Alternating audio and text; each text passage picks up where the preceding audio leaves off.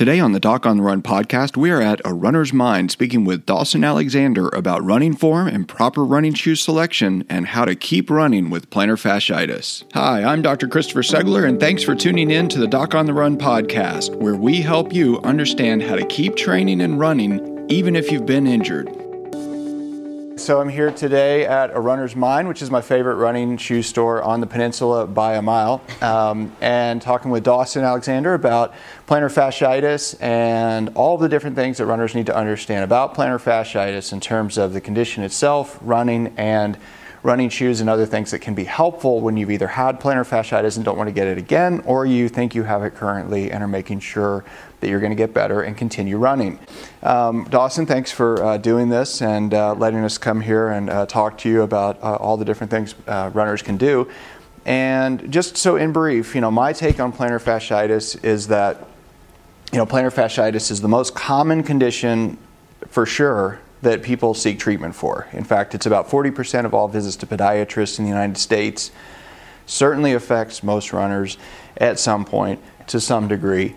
And we hear all kinds of things about it. Like there are lots of people that will say it's just self limiting, and that may be true for some people, but if you're really actively training, I don't think that that's normally true. Like it, you know, not that you can't continue to run. I believe most runners can continue to run when they have plantar fasciitis, but you know, it's, it's definitely an irritating condition. And what I see more than anything else is that runners become hesitant when they get it, right? They get it and they like they don't really know if they can run, they don't really know if they should continue to train, and then a lot of us will kind of half train, yeah. which is not really gratifying, right? right. Um, and it doesn't really help us achieve our goals. So then maybe we do like a race and suboptimal performance, right. and we're still like we have this thing in the back of our mind that's mental telling us you've got this problem, right? Mm-hmm. So I would imagine that you have lots of people coming here that say they have they they think they have plantar fasciitis, or they have heel pain, arch pain, or something, and I mean, is that a common condition that you see from runners? Incredibly so. Actually, is that right? A lot of the athletes that we get into the shop are oftentimes complaining of heel pain, arch pain. Um, and usually they'll either self-diagnose it or they'll have a doctor's diagnosis on what's going on and they're seeking advice in terms of treatment and yeah you are right whether or not they can continue training or if it's more uh, conducive to take a step back from training to allow the area to heal. But at our shop, we really truly believe in proper treatments uh, for the area so you can continue to run, um, but perhaps at a very moderated amount until you're able to get back into running completely. So, active rehab is kind of a tool that we look at through various means. So, looking at the footwear, identifying mechanics, whether they're running on the proper surfaces or they need to switch it up a little bit, um, stretching, foam rolling. So there, there's a few different areas that we'll look at to understand what is impacting the area and what the best troubleshooting uh, solution is going to be, and then kind of take it from there. So, um, yeah, I mean, we hear it literally every day. right. So maybe what we can do though is we can talk a little bit about you know what patients seem to describe like as the problem because my perspective is probably different than yours. You know, people come to me when I think they've had it for a really long time, or they're really frustrated, or they've tried some of these things on their own and they're just not getting better. Um, but imagine yours is different. So, what do you hear from patients when they suspect they have plantar fasciitis? Like, like, what in your mind clues somebody in that they have that as a problem? Yeah, the big one for us is when the individual wakes up in the morning and that first step that they take is really painful. Right. Like the foot is unable to flex or bend, or that first step out of bed tends to be very painful as scar tissue starts to break up. Mm-hmm. You feel mm-hmm. that tension there. You're trying to warm up the foot because um, you've been sleeping at night, and so the area is trying to heal. So taking that first step can be really painful. So that kind of clues us in quite a bit that that may be a problem, but if through their running, and they don't necessarily feel it during the run, but post run, they'll feel that pain, that pressure through the arch or in the heel. It could be intense pain. Um, sometimes it's experienced through the run. Uh, we hear it a lot after the run, or they're walking around all day long, standing on their feet all day long, and they're feeling that severe pain. Sometimes it's a dull, achy pain. Oftentimes it tends to be a really sharp pain either in the heel or in the arch. Right. Um, we'll flag it down as something like plantar fasciitis. Right. Um, yeah, that's an important point because in the book that I wrote on heel pain, I talk about all the different conditions that people can confuse with plantar fasciitis. And there are lots of different ones. So, somebody that has a stress fracture of the heel bone, obviously that'd be a really concerning thing because that could break and ruin your ability to run forever. But it's very different, right? So when somebody gets a stress fracture of the heel bone, that hurts when you're running because you're pounding on it. So every time you land, it hurts more and more and more. Plantar fasciitis hurts in the morning for a specific reason. You have two things going on. You have fluid accumulating around the bottom of the heel that's trying to fix all that damage while you're sleeping. That's part of the inflammatory process. And then you also have little collagen fibers starting to sort of heal the plantar fascia on the bottom of your foot. But when you get up and step out of bed, you basically squish the nerve on the bottom of the foot with all that fluid that's accumulated there, which causes really sharp pain. And you suddenly load the plantar fascia and apply tension to it, which also, as you said, kind of breaks up that scar tissue that's trying to heal the injury and it really hurts on the initial step. But with most people, they start walking and it gets better, which is why it doesn't really hurt that much when you run. When you're running, it may hurt, like if you drive to a specific place to run, it might hurt when you get out of the car and take the first couple of steps, the same as after you've been asleep. But then when you start running, everything's kind of supple and it doesn't really hurt that much. You don't notice that much when you're running. But like you said, at the end of the day, you know, it's been irritated because you really stressed it during the run. And then it does hurt later that day or certainly more the next day after that run. And you know, patients want to do something about that because it's annoying, but it's confusing because it's not hurting while you're doing the activity that may be sort of delaying the healing or contributing to the lack of healing that's been happening. When you when you hear that from patients and you say, okay, well, what do you ask them? I mean, obviously you, you have running shoes here, but right. that's not always the only problem, right? Like if you take somebody that's running on the wrong surfaces, yeah. they can pick any shoe they want and it's not going to help, I would imagine, yeah. right? So, for example, if somebody has plantar fasciitis on their right foot and they always face traffic and they always run in the street, they're running on a slope and their right foot is forcibly pronating and increasing the stress on the plantar fascia. And if that same person ran on the opposite side of the street with their back to traffic, then it might not happen that way. It might not stress the plantar fascia. Does that make sense? Yeah, no, it, it, absolutely makes sense. So if you are running on a banked surface, uh, that can cause increased pressure or increased tension on that one singular side, which can disrupt or disrupt your gait pattern, um, which can throw things off. You end up absorbing a little bit more impact that way. There's more tension. So when the athlete comes into the store, whether they're a walker or a runner or just fitness enthusiast, we have to understand sort of the surfaces that they're training on if there are uneven surfaces, if it is a banked surface, then we want to look at that area. If there's areas of asymmetry, so muscular imbalances is another key area to look into as well. Right. Um, so it's looking at their history as an athlete and the terrain that they're running on to get a better idea yeah. or understanding of where they're coming from. Yeah. From there. So what are the surface or what are the locations? Like I always ask people this. So if they're in, you know down here or if they're in San Francisco or wherever, I always ask them, well, where do you run? And they'll say, oh, I run, you know, around here. And I say, well, where do you mean? Do you okay, you run a Golden Gate Park, where do you run? Do you run on the street facing traffic, or do you run with your back to traffic, or do you run on the dirt paths? Like, where do you run? This is the Doc on the Run podcast. Don't go anywhere. We'll be right back. What's a virtual doctor visit? The idea of not running at all while waiting for my foot to heal was simply depressing. I really needed a second opinion from an expert, someone who specializes in helping runners. What you'll get from Dr. Segler, in my experience, is expert runner and medical care that's individualized for your needs. I left with actionable steps to recover from my injury. Dr. Segler is different, and I felt heard, didn't feel patronized, and I felt like he prioritized getting me back to running as soon as possible, as much as I did. I just couldn't see sitting around for six weeks knowing my hard earned fitness would vanish. I know Dr. Segler is an expert, and I wanted to see him in person. But frankly, I just couldn't afford the cost of a house call. I saved enough money to pay for my next marathon registration. You'll have an appointment with Dr. Segler, whether it's via Skype or on the phone. You can expect one, he's going to be on time. Two, he's going to be able to spend more time with you than the typical uh, visit in a doctor's office. And both of those are going to result in more effective diagnosis and treatment plan for you. I'm a young woman in the Philippines and I hurt my ankle yesterday. I just wanted to say thank you and that it's such a relief to be able to find a website like yours and get some information when I'm in a place with uh, little to no medical care. So I just wanted to call and say thank you. You're awesome. Book a virtual doctor visit and get a second opinion online today. Welcome back to the Doc on the Run podcast. Do you run on the street facing traffic, or do you run with your back to traffic, or do you run on the dirt paths? Like, where do you run? And it matters, right? Yeah, so, yeah.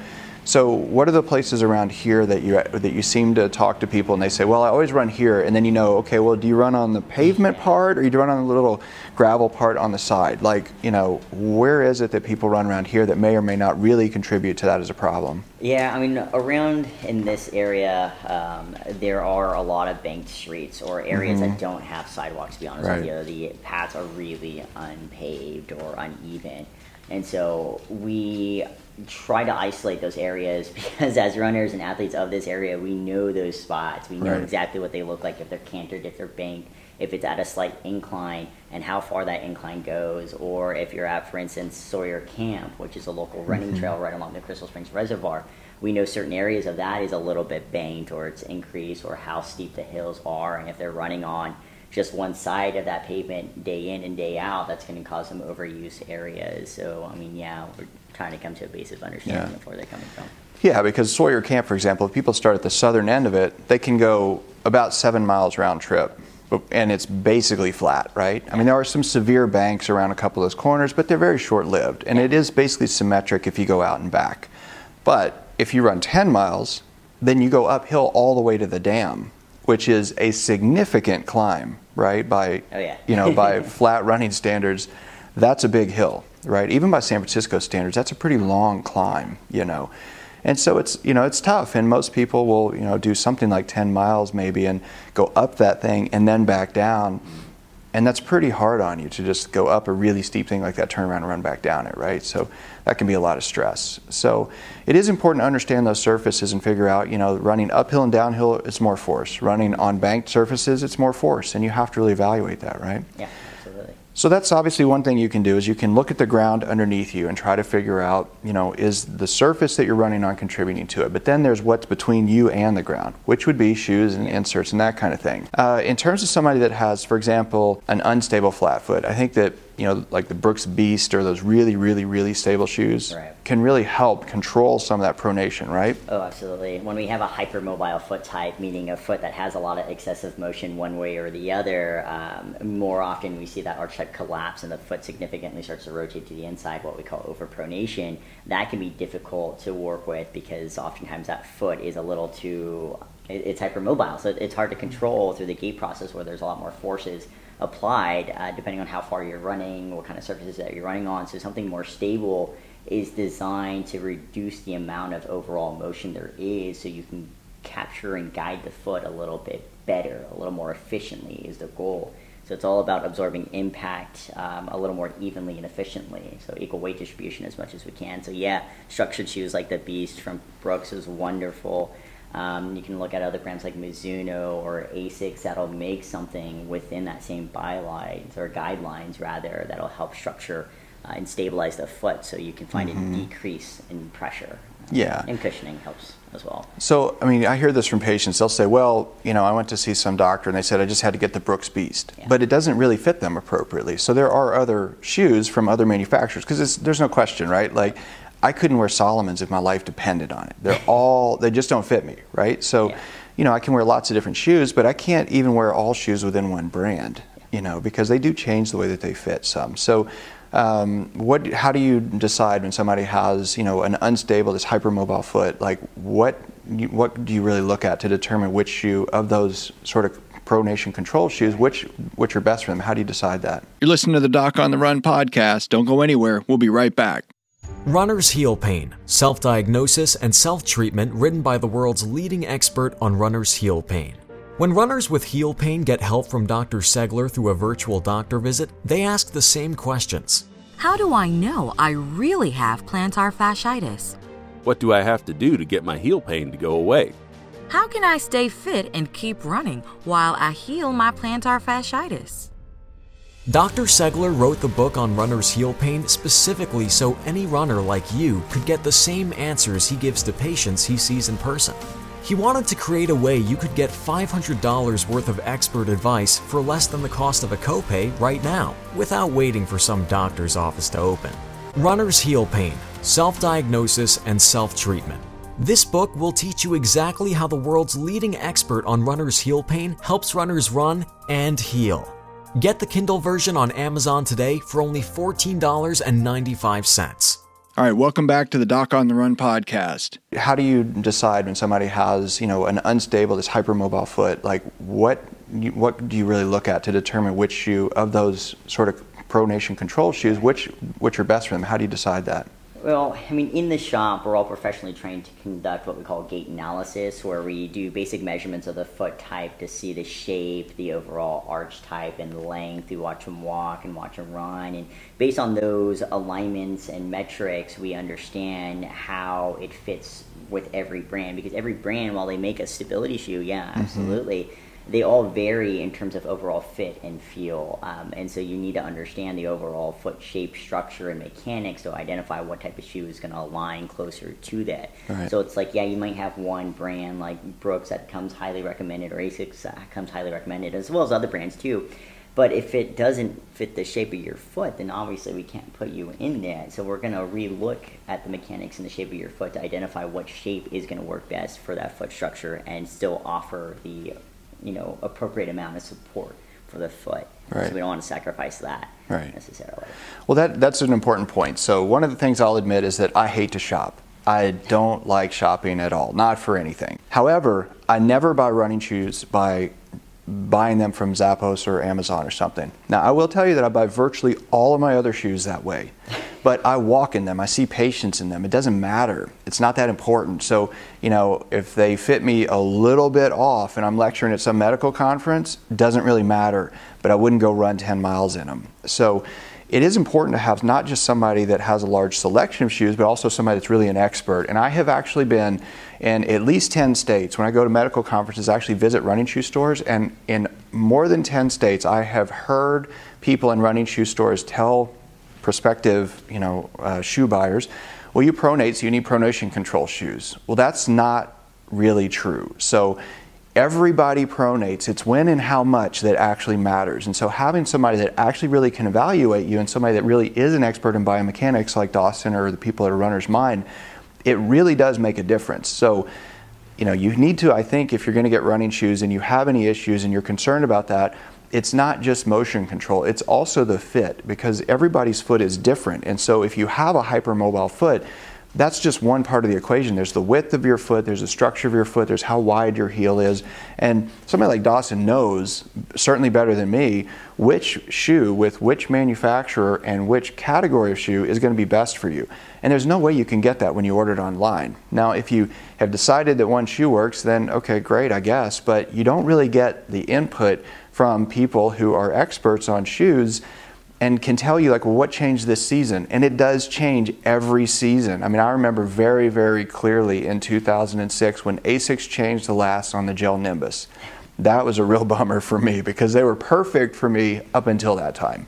And then they changed them. But they change them all the time right? Oh, like oh, yeah. that it's an ongoing process of them evaluating. They're always trying to make them better. They're always better for somebody and they're always worse for somebody else So you have to like get that input so that you can make sure that you're getting the best shoes. It's not just a straightforward thing of saying, "Oh, well, I like blue." You know, right. Uh, so that's the main thing. And so all running shoe stores are not created equal. Is the main point. Um, you know that in virtually every city in America there is, you know, at least big cities, there is a great running shoe store. Personally, I believe the Running Mind is the best one in the Bay Area. Um, they've got a number of locations, but they're everywhere. So if you're in Washington, D.C., there are really good running shoe stores. I know because I've been to one. I was going to a medical conference and I visited a shoe store and they were really good.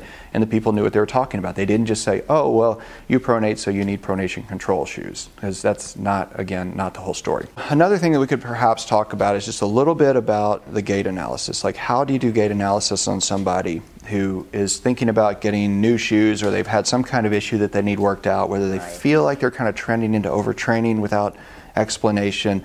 What does that really amount to when you say you do gait analysis yeah. with them? Yeah, so I mean, we do a whole video gait analysis at the shop. Um, everyone's professionally trained to conduct those.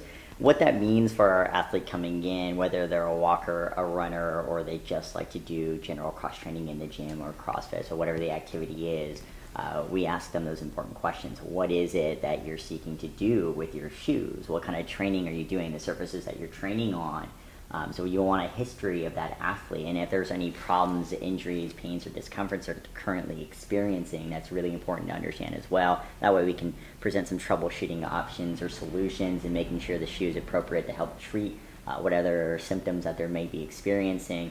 Um, once we break into that, once we get a basis of understanding there, we take general measurements of their foot. That means we're looking at their width, whether it's the forefoot, the heel, or even the midfoot, how high their instep is, their arch length, and how much it may collapse, or if it doesn't collapse because it's relatively rigid. We take these into account because it tells us how much you're able to bear weight or absorb shock that way. Uh, from there, we'll watch the individual walk, and then finally, we'll take that individual, that walker, runner, athlete, outside uh, to watch them run and using cameras we do a whole video process where we film them running up the block and down and sometimes we'll do a profile perspective as well so we can see their overall alignment and posture mm-hmm. and we slow that motion back so frame by frame you can understand how the individual carries their weight from one foot to the next and that gives us a better understanding of how they're able to carry their weight or not so much because it's not just looking at the foot level from behind and in front but you have to look at their hips their shoulders how they're holding their head all these things play a part in how they're able to effectively absorb shock and withstand um, that weight and pressure that running applies because it's a single legged stance. It's a lot of weights, two and a half to three times your body weight, mm-hmm. resting on one foot. So you have to make sure you can hold your weight appropriately. And we kind of take it from there. And so right. understanding that overall mechanics as well as understanding the shape of their foot gives us better understanding of what type of shoe is going to fit that individual. We'll recommend right. a few kind of different choices and we take it from there. Right. So it's kind of how we break it down. Yeah, no, that's really helpful. And and you know one of the points on this is that it matters what your form is, right? So it's not just your foot type. And there are lots of um, you know, videos online and stuff that just talk about your foot type. They describe it in great detail, and they say, well, if you do that, then you need this kind of shoe. But then it's that's not really true. So it matters what you're going to do with it, right? So. Uh, I mean, you wouldn't put like a four-wheel drive tire on a Ferrari. You know, that wouldn't make any sense, right? Because yeah. you're not going to drive it off road. so it matters what you're doing. And I run in four different kinds of shoes depending upon the run that I'm doing and the surface that I'm running on. And my trail shoes, they're great for trails, but I would never in a million years run on pavement. And you know, I don't think I could run more than a couple of miles without getting stress fractures in the ones that I use for trails. That's just because of my foot type and the way that I run. One of the things you alluded to is the amount of force that's applied when you're running, and we know that the the way that you run changes. And so I lecture to physicians about barefoot running biomechanics and running biomechanics in general, and it makes a huge difference on the way that you run. And so I think that when people run more as a forefoot and midfoot striker, they can have sort of a broader range of shoes and kind of get away with it. But if you're a heel striker, you're kind of limited more, right? so if you have a flexible, unstable, hypermobile foot that you referred to, and then you need real motion control in that, right? And if you have a rigid, like, you know, rectus type foot, then if you wear the real stability shoes, you're probably going to get stress fractures because it's too much control, right? In terms of when people have plantar fasciitis, if somebody has just kind of a, um, a fairly stable, like rectus foot type, not a hypermobile foot, but a fairly stable foot with a decent arch that stays that way when they run, what are some of the shoes that you would generally recommend to them? Well, I mean, we might need to start off with a neutral platform because you're not necessarily having to overcorrect that foot right. type because it can cause a negative consequence with it. If you start to overcorrect the foot, you can see some problems. If you mm-hmm. undercorrect the foot, you can see the problems there too. But sometimes what we want to do is help reduce one of uh, what I call the plantar loading or the weight loading through running, and sometimes that helps alleviate the mm-hmm. symptoms that we end up experiencing in the cases like plantar fasciitis. Right. Uh, so yeah, typically we'll look at a neutral base and take it from there, whether it's you know an Asics shoe, Mizuno shoe, or uh, something softer than that, then mm-hmm. yeah, there's going to be various of options there. But it's just looking for ways where we can just reduce that uh, loading that is experienced through the force or through the gait cycle that seems to help with a, right. a more neutral foot type than a hypermobile foot where you right. do want to capture a lot more of that motion to make the foot more efficient yeah. um, in bearing weight but that the case with a much more rigid arch type yeah so with that rigid arch type i know this is again because you know every runner is different the way they run is different their posture is different their foot is some wide some narrow and all that when you say a neutral platform do you mean would you trend more like toward with Asics, for example? Would you do more like the gel Nimbus or more like the Kayano, or what would you yeah. sort of start with? I mean, I, would most likely start off with the, the nimbus or the cumulus, where uh-huh. something not, really cushy. Yeah, something mm-hmm. that's just a little softer underneath right. the foot. So again, you're not experiencing so much of that force or weight that you're taking on as you're running, because again, that foot type is a little bit more neutral. It's standing right. a little bit centered over the foot type, and so you don't want to overcorrect it using a shoe that's designed for overpronation, where it's going to be this much more rigid, torsionally rigid platform that's right. designed for correction. Right. Uh, but for that, you know, stiffer arch, that again can cause negative consequences because now you're trying to overcorrect it. But we'd rather start with a more neutral shoe like the Nimbus or the Cumulus. The Ghost from Brooks would be another one to look at, or the uh, Wave Rider from the Mizuno would be another great option to check mm-hmm. out. Um, and then there are more unique brands too out there at this point, like a brand mm-hmm. like Hoka, mm-hmm. which introduces a lot of cushioning underneath the foot and a rocker shape to it, which uh, I don't know if we've talked about this in the past before or not, but sometimes that rocker shape can help alleviate a lot of that loading through the gait cycle. Oh, it definitely it can. Easily push and progress that foot forward with less stress on the foot itself, right? right? So we'll look at a couple different options there to see which fits the foot, what feels natural to the foot, and seems to alleviate some of that impact and pressure. Right. It's true because there is a very broad range now. It's not just, you know, every shoe doesn't have 12 millimeter drop, yeah. right? So you have the whole range. You have zero drop all the way to, interestingly, something like the Hoka that in most cases, even though it's called like many people refer to as a maximalist shoe, kind of the opposite, yeah. it is very soft, it's very cushy, yet because of a relatively wide stance, it's pretty stable. Um, but then also, it does have that rocker that unloads the forefoot yet it doesn't really have a very high heel. Yeah. You know, it looks like it's thick, but it's a it's more like a minimal heel height yep. than it is a standard heel height. Correct? correct? Even though it's so it's a very interesting shoe. Um, I mean, I run in Hoka's uh, for one of the runs that I do, um, and they are very interesting, right? Yeah. So it's a completely it's a different concept, but it can help the right person for sure. Yep. You know. and it's uh, understanding when to introduce that concept as right. well, depending right. on the problem, you know, and the right. that we're working with. So. So what about uh, inserts? So you know, I actually had a physician approach me at a medical conference one time. He said, "You treat all runners, right?" And I said, "Yeah, that's true." And he said, "You may make a lot of orthotics." I said, "Actually, I make a whole lot less orthotics than I used to when I had a standard practice because." I think for most runners, they don't really need custom orthotics. That's my opinion. Right now, there's probably some podiatrist, maybe dozens watching this, who would like to kill me. but that's my opinion. I stand by it. You know, I don't think they're necessary for most runners. I think in most cases, if you have the appropriate shoes, you're running on the right running surface, and you're really paying attention to your running biomechanics, you can achieve whatever you want as a runner. Some people do need orthotic support. Some people do need custom orthotic support. But again, my opinion is that most runners do not.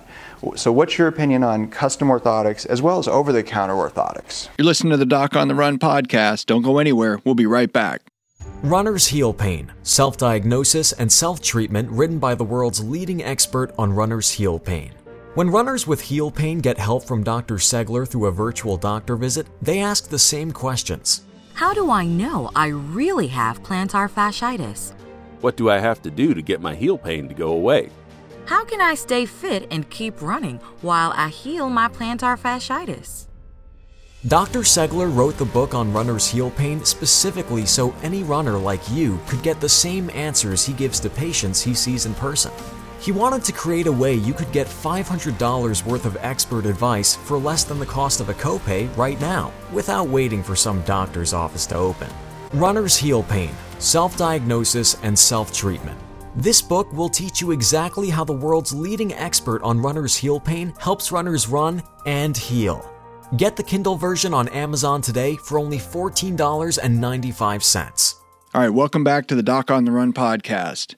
So, what's your opinion on custom orthotics as well as over the counter orthotics? Yeah, I mean, the stance that a lot of us at the shop take is we try to get as much support and cushion that we can from just the shoe itself. If we fit you appropriately, uh, then we can find most of it just within the shoe. Now, there are some cases in which we do need to add that insole, but typically over the counter tends to be a really easy solution for most people, um, but largely we try to get the bulk of the stability or the cushioning from just the shoe's platform because right. they're well they're so well constructed. There's a lot of research and mm-hmm. development and science that goes into the innovation of footwear to provide all of that for the athlete.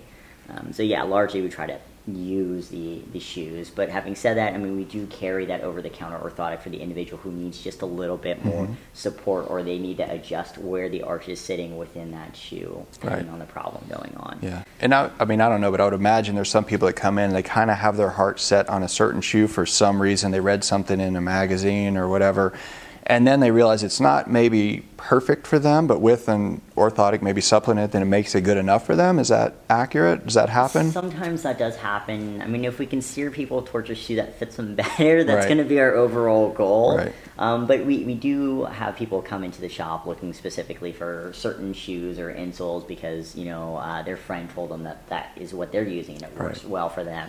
Or, you know, their doctor may have suggested it, um, and so they want to look into it. But if Yeah. it doesn't fit their foot, it doesn't feel right, then Mhm. obviously that may not necessarily be the direction to go in with that. So yeah, we see that a lot. Well, when people have been told that they need over-the-counter inserts, you guys do have some here, right? Of course. And what do you what do you recommend for patients with plantar fasciitis with over-the-counter inserts when they really do want them? Yeah, when they really do want them, again, we're going to look at their arch type and their Right. foot. We'll watch them walk and we'll still watch them run to understand the mechanics, and we'll Mhm. have a couple ones that we'll, we'll look at. So we have Superfeet, of course, because that's the number one recommended insert Right. by doctors and podiatrists, and so on and so forth. Uh, we'll have another secondary insole like Currex, which is a German manufacturer uh, that I tend to run in quite a bit, actually. And in either circumstance, they're designed with very distinct purposes. So Superfeet's all about controlling the foot mechanism. So there's some kind of discrepancy with the alignment that we need to control and support. And Mhm. Currex is on kind of a different spectrum where it's like we understand that we need a little bit of stability, but we're designed to improve the overall foot efficiency. So not Mhm. necessarily overcorrecting it, but just improving some of that weight loading, that weight bearing through the course of these longer distances because the foot does fatigue. In Right. honesty, it does eventually. So the more you can reduce some of that pressure and impact, um, you buffer some of the fatigue, and it feels a little bit better near the end of the Yeah, race. exactly. So that brings me to another question. So you say, you know, the foot fatigues, right? So we know that fatigue happens with runners. Yeah. My opinion is that most runners get injured when they get fatigued. Mm-hmm. So when our form is good, we're more efficient, right? Everything's working properly, forces are distributed more evenly. But when we're hammered, and these peripheral muscle groups are trying to like keep us moving forward, that's when things get stressed to the point of injury. So what do you think causes plantar fasciitis in runners?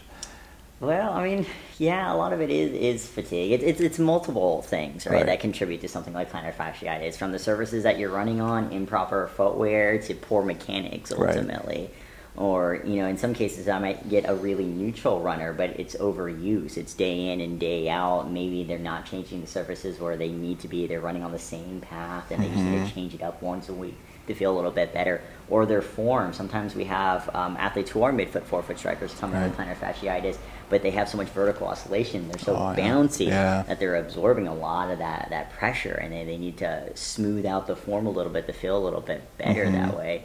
Um, so I mean, there's there's a lot of things that contribute to something like plantar fasciitis, Right. and I think that's what makes it tricky sometimes to diagnose that in the shop because there are so many areas that we have to look at. So when you see somebody here in the store and it's somebody that has plantar fasciitis and they're a runner and they have that annoying issue where they're having those painful steps in the morning, they're pretty sure they don't have a stress fracture or a partial rupture of their plantar fascia or something more serious, uh, and they're going to try to do something about it at home, like massage or uh, compression or those kind of things. Like, what is it that you really think is most helpful for them? Yeah, I mean, a lot of it is the eccentric uh, calf raises and the um, the calf stretches, as well as the massage tool, the self therapy. So it's using things like a massage roller, whether it's a foam roller or I love the Roll Recovery R3 roller, which you can roll your foot across and get a really thorough foot massage, but you can also pop it up on a yoga block and you can get into the calf and the Achilles to alleviate some of that loading and stress that you experience as well while you're out there running and walking. Um,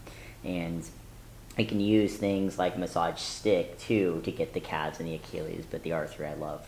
Do you like that better than the stick, really? I do because Yeah. you can get just a little bit more thorough and into the nooks and crannies and the areas Okay. like the Achilles better, and you can really get a thorough massage of the foot, uh, deep into the arch, the plantar fascia there. You can get into the heel too to help break up some of that tissue and Mhm. alleviate that soreness and that aching pain. Great. And what about compression? I love compression. I use compression quite a bit actually, both when I'm running, but more importantly through recovery. So Mhm. post runs, post long runs, I use it. It seems to help kind of cool off or settle some of that inflammation um, and expedite that muscle recovery quite a bit. Um, for running, I love it because I feel like it reduces some of the muscle vibration, uh, so that tends to feel yeah. a lot better.